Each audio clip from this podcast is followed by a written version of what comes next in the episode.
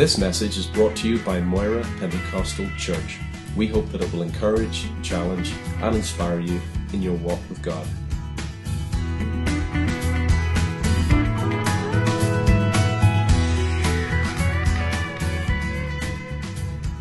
Romans chapter 8. Eighth chapter of the book of Romans. Just find your place there and hold it for a moment. Now, scientists agree that there are many laws and principles which govern this natural world that we live in laws of physics, laws of gravity, biological laws, botanical laws, anatomical laws, and even atomic laws and biochemical laws. There's just so many things. Some of these laws apply to certain aspects of our lives, but not others. Uh, some of these are peculiar to one thing, but they don't influence anything else. However, there is one natural law, one principle that, so far as we know, it affects everything in the universe, whether animate or inanimate, whether animal, vegetable, or mineral. And this law is called the second law of thermodynamics. Second law of thermodynamics. This law states that through the passage of time, a closed system, a system that is closed from any outside interference, will always tend towards disorder. In all highly organized systems, the tendency is always that disorder increases as time passes. To put that in simple terms, in other words, everything that is left to itself will eventually wear out, wind down, and break down, no matter what it is. Iron rusts, wood, rots, flowers fade, bodies die and decompose, buildings fall down, order becomes disorder. That which is complex becomes chaotic. As far as we know, there is no exception to this law. It works everywhere, at all times, everywhere in this universe. Stars burn out. Now, all this is a problem, by the way, for evolutionists. Now, this natural law has got a spiritual counterpart, and it's found in Romans 8 and 2, and it's simply called the law of sin and death the law of sin and death. The origins of this law is found in Genesis 2 and 3. The Garden of Eden was a beautiful place, perfect in every way. Perfect climate, perfect earth, perfect people, perfect place to meet with God, their Creator. So it was perfect in every way until Satan and sin came in. And once Satan and sin came in, then that perfect order was broken. And once Adam fell, this law of sin and death became a reality. God promised Adam in the day you eat of that fruit, you shall surely die. Although he didn't die physically for hundreds of years, but he died spiritually, and the physical death was the outcome of the spiritual death. The law of sin and death became a reality. And this first family was infected by this terrible, poisonous, spiritual virus, if we could put it that way, the law of sin and death. And all of a sudden, there was mortality and sorrow and tears and murder and lies and hate and disorder and disharmony. All of that began to come into Adam's family and through that into Adam's race. And the law of sin and death has wreaked havoc in this world ever since think of death and disease and disorder and war and genocide and ethnic cleansing and crime and cruelty and brutality and abortion and divorce and the abuse of kids and on and on it goes. All of that you can lay at the door of this spiritual law, the law of sin and death. It's all pervasive. It affects every race, every country, every continent, every nation, every people. It is all invasive. It works inside every human being on the face of the earth. It's destructive. It brings wrack and ruin. It actually brought a curse on the land. God said, The earth is cursed for your sake, and for the rest of your life, you'll have to work it by the sweat of your brow, and it'll bring up briars and thistles. But not only that, eventually, on the heels of it, had to come in the curse of the law and separation from God, which is the worst thing at all. Governments can't cure it. They can only enact laws that would try to somehow deal with the effects of it Although sadly, many times our governments enact laws that make it worse rather than better. There is no antidote to this. Second law of thermodynamics. There's no antidote to that natural law, but thank God there is an antidote to this spiritual law of sin and death. It is also found in Romans 8 and 2. For the law of the Spirit of life in Christ Jesus has made me free from the law of sin and death. And so, you as a believer tonight, you have another law the law of the Spirit of life in Christ Jesus. This is a life law, not a death law. It is a faith law, not a fear law. It is a love law, not a hate law. It's a righteousness law, not a condemnation law. It's a hope law, not a despair law. It's a success law, not a failure law. It's the entire opposite to the law of sin and death. And this law of life and death, this law of life in Christ Jesus can only be found in the Lord. If any man is in Christ, he is a new creature. All things have passed away, all things have become new. And that's why we can say, Oh, death, where is your sting? Oh, grave, where is your victory? The Apostle Paul, in fact, we should look at that just very, very quickly. In 1 Corinthians chapter 15.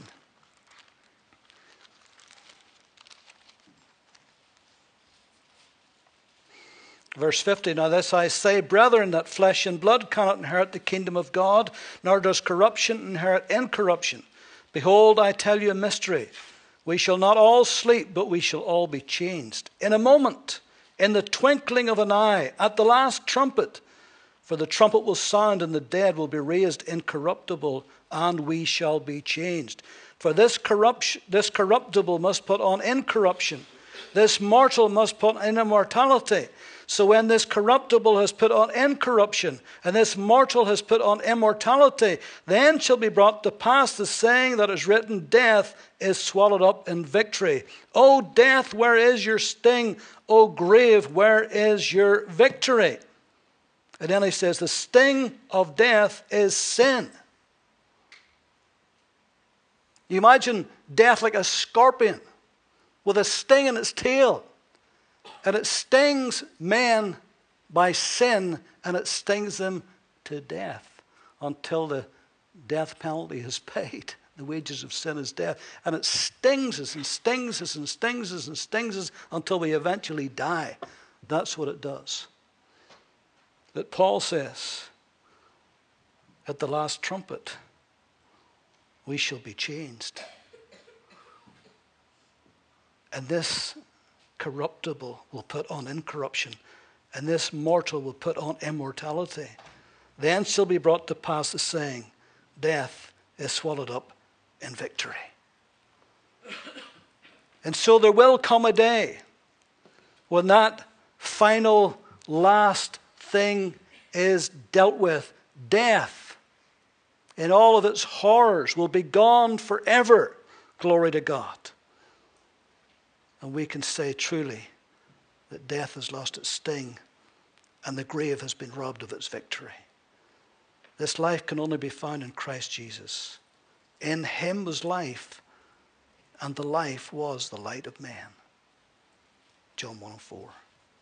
The thief comes not but for to steal, kill, and destroy, but I am come that you may have life, that you might have it in abundance. John 10 and 10. I am the way, the truth, and the life, Jesus said. He that has the Son is life. He that has not the Son has not life, John said. Philippians 1.21, for me to live is Christ, Paul said. And Jesus himself said in John 17 and 3, and this is life eternal, that they might know you, the only true God, and Jesus Christ, whom you have sent.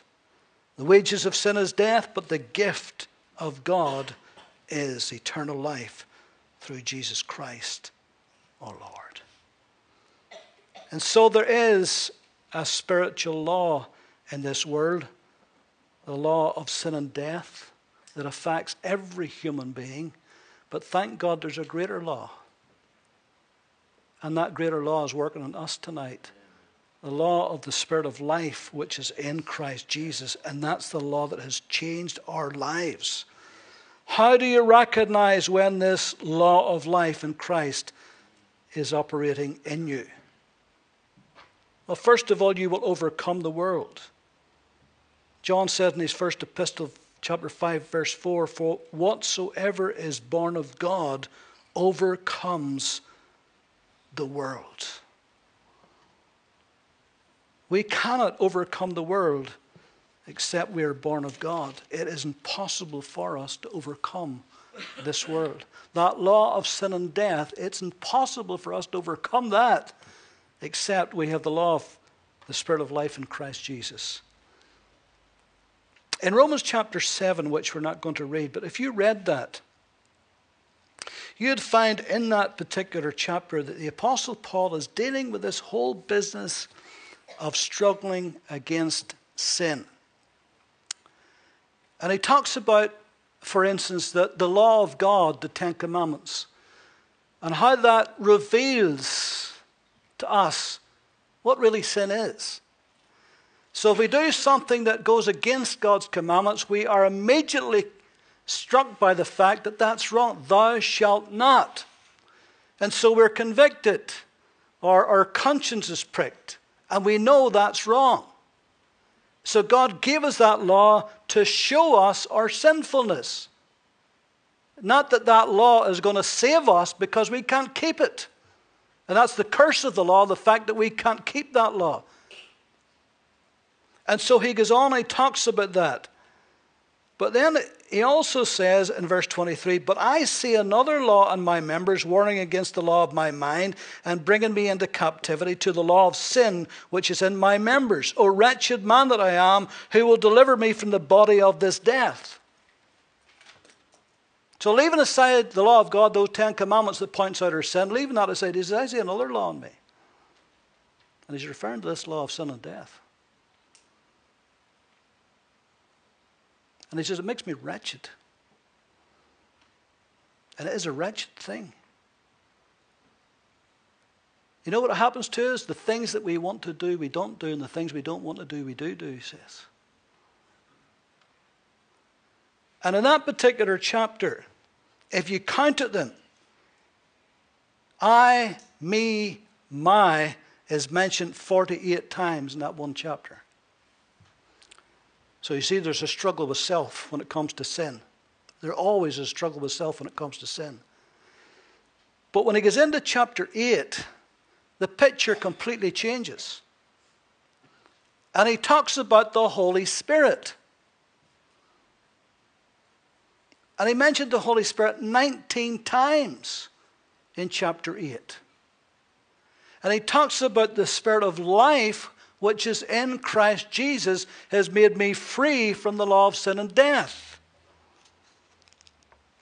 That's what he says in verse 2. For the law of the Spirit of life in Christ Jesus has made me free from the law of sin and death. For what the law could not do, in that it was weak through the flesh, God did by sending his own Son in the likeness of sinful flesh on account of sin. He condemned sin in the flesh, that the righteous requirement of the law might be fulfilled in us who do not walk according to the flesh, but according to the Spirit. Now, let me give you an illustration that John Phillips gives. And I think it's a good illustration. There's a coin. And if I throw that coin up, it'll fall because the law of gravity will pull it down. And there is nothing that that coin can do. It cannot overcome that law of gravity by itself. It's subject to it. It'll fall every single time. No matter how many times I throw it up, It'll just simply come down again. Because that's that law of gravity that pulls that down. But if I do that this time and catch it at the second attempt, I have superseded that law of gravity. And I have caught that coin and I can lift that up. And in a way, in a way, that is like sin. We are pulled down by it. That law of sin and death pulls us down every time. And by ourselves, we do not have the power to stop it. We are subject to it. But Christ comes in and he grabs us and he lifts us up above it. He supersedes that law. Now, of course, that coin is an animate object, hasn't got a will. So that's as far as that illustration can go. We have a will, and we can live in disobedience, and we can miss the blessing of God. But as long as we're willing to be held by Christ, and He grabs us, He can hold us up Jude 24 says, He is able to keep you from falling and to present you faultless before the Father. And so here we have the law of the Spirit of life, which is in Christ Jesus, that helps us overcome the law of sin and death that works in this world so we can overcome the world. 1 John 5 and 4 Whatsoever is born of God overcomes the world. And so, no matter what the world throws at us, no matter what temptations come our way, there's another law working in us the law of the Spirit of life in Christ Jesus that can help us overcome that. Amen?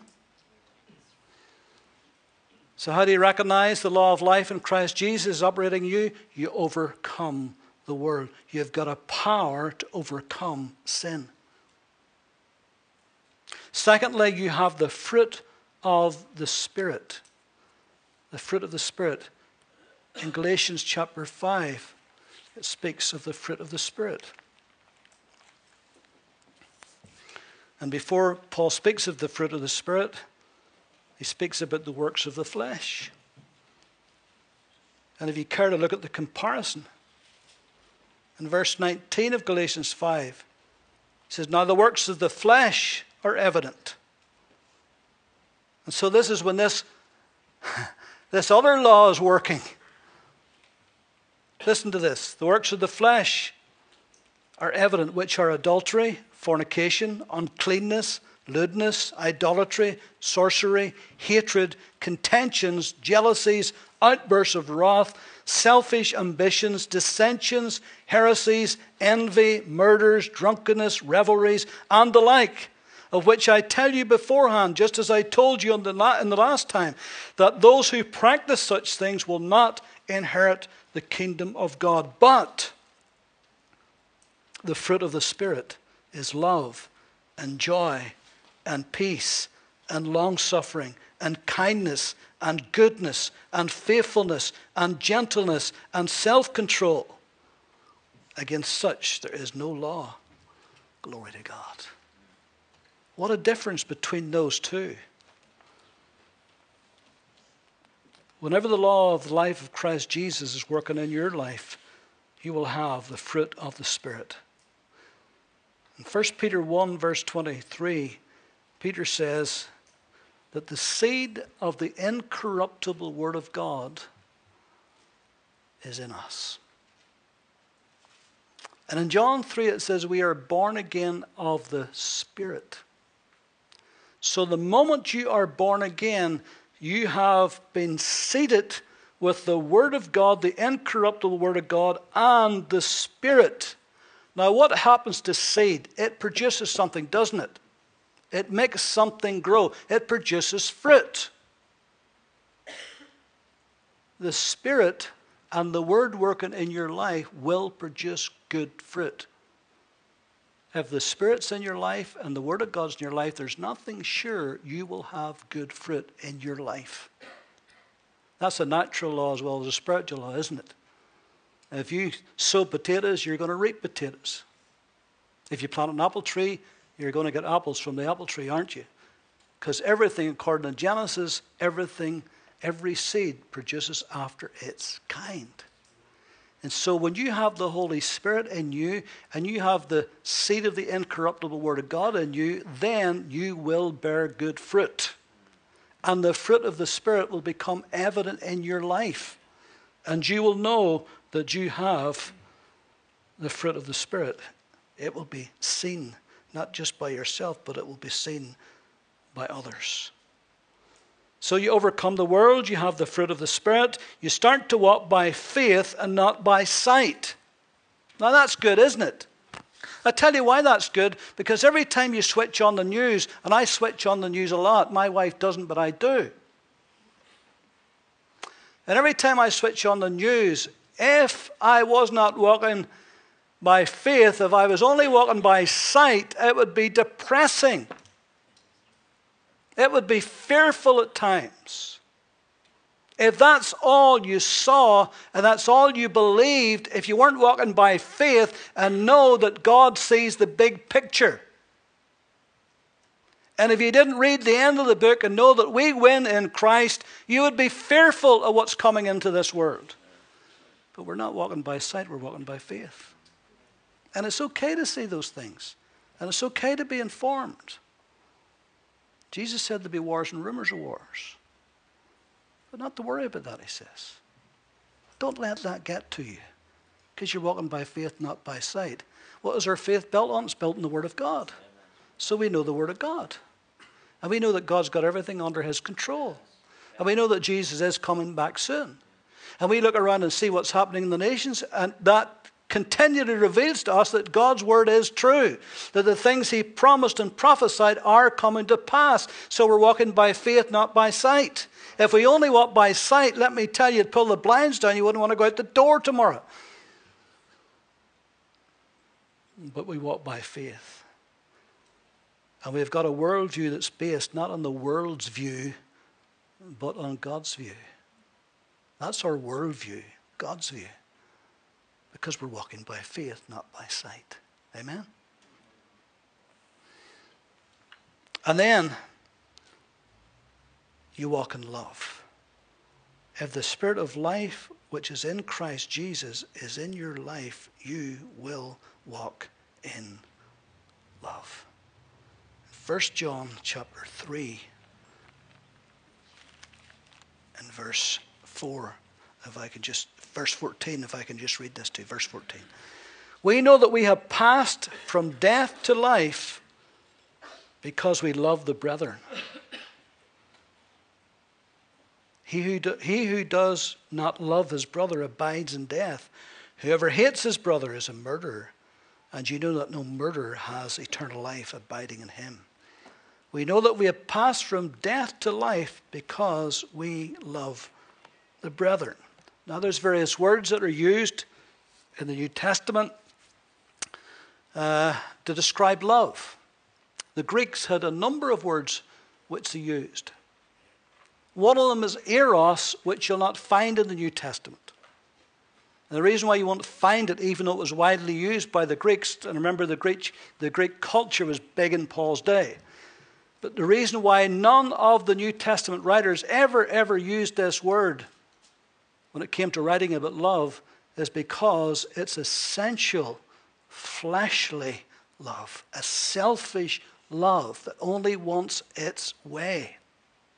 And it's a physical, sensual love that only demands and wants its way. And so that's why none of the New Testament writers ever used that word. They did not think it worthy to use it when it comes to talking about the love of God or us loving one another. So they used other words. Stergos is another word they used. And let me show you how Paul uses this. Because actually he, he uses it in the negative rather than the positive. In 2 Timothy chapter 3,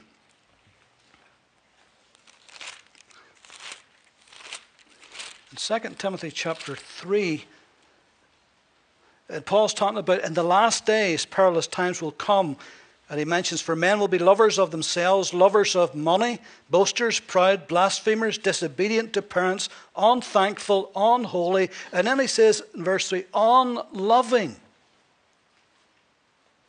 And he lists a lot more. Unloving. The King James says, without natural affection. Now, the word that Paul uses in the original is where is what's derived from that is this word stergos. And this word stergos is used particularly within a family situation. Where in a family you love one another. And isn't it interesting that Paul says in the last days that the opposite of that will happen? Will be without natural family affection. Isn't it true today that marriage is under the greatest attack that we've ever had? Isn't it? Even to the point where governments are trying to change the very definition of it. Do you think that's going to help the nation? I don't think so. Do you think that's going to help marriage? I don't think so. And it'll have the opposite effect. Paul says, without natural affection. But the opposite, of course, is that, is that we would have natural affection, that we would love our families, that we would love our children, our wives, our husbands, our families. And of course, the other word is phileo. And phileo means it's a fondness it's a love that appreciates. Remember, Peter used that three times when Jesus, three times because he denied him three times, Jesus said, Do you love me, Peter? And he couldn't bring himself to fully commit because he'd done that before and he had so let Jesus down. He'd, well, who am I to say that I unconditionally love you? So he says, You know that I'm very fond of you. You know that I'm very affectionate about you. That's the best he could say. Because he was humbled to the dust. And that's where we get the word Philadelphia from brotherly love, along with lots of other words. But of course, the greatest word is agape or agape, whoever you want to pronounce that.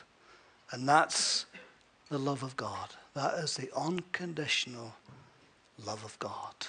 That is the greatest and the deepest love that there is. That's the love with which God loves us, and that's the love that He puts in us, that He expects to see from us, because that comes with this law of the Spirit of life, which is in Christ Jesus. And Jesus loved us, didn't He? Right to the end. he loved us unconditionally to the point where He went to the very cross to die for us. And so, this law of life, which is in Christ Jesus, changes us completely and totally. Now, that doesn't mean to say that that law of sin and death doesn't still operate, for it does. But thank God we can overcome that by the law of the Spirit of life, which is in Christ Jesus. Gravity still works, even though we can reach out and stop it at that moment. But it still works, doesn't it? You stand on that chair and just jump off it. You see how it works. The law of sin and death still works. But the law of the Spirit of life, which is in Christ Jesus, is a greater law. It's a better law. It supersedes every other law and absolutely changes our lives. And that's the law that helps us live as believers in this world. That gives us the power to overcome because we don't have that power to overcome. We don't have the power to overcome sin. But that law gives us the power. Amen? Let's pray.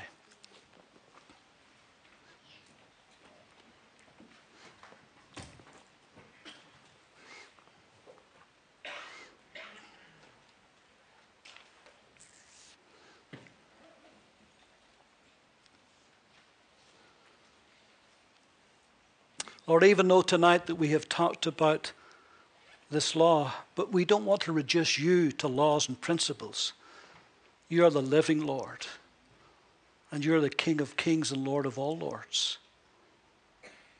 But we know that in you we have power.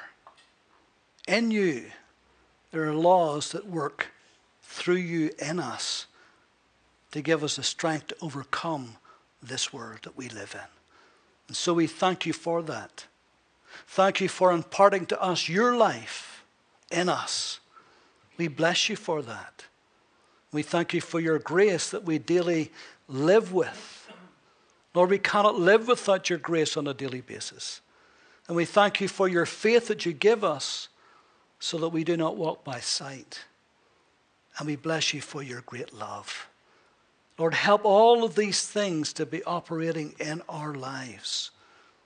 So, Lord, that we become more effective and more genuine, and that people may see Christ in us, the hope of glory. So, we give you thanks for this tonight. We bless you for who you are, and we thank you for imparting this life to each and every one of us tonight in this room. Thank you for every born again believer, born of your Spirit in Jesus' name. Amen. Amen.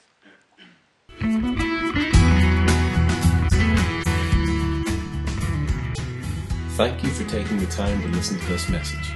For more messages like this one, visit us online at www.mpc.org.uk.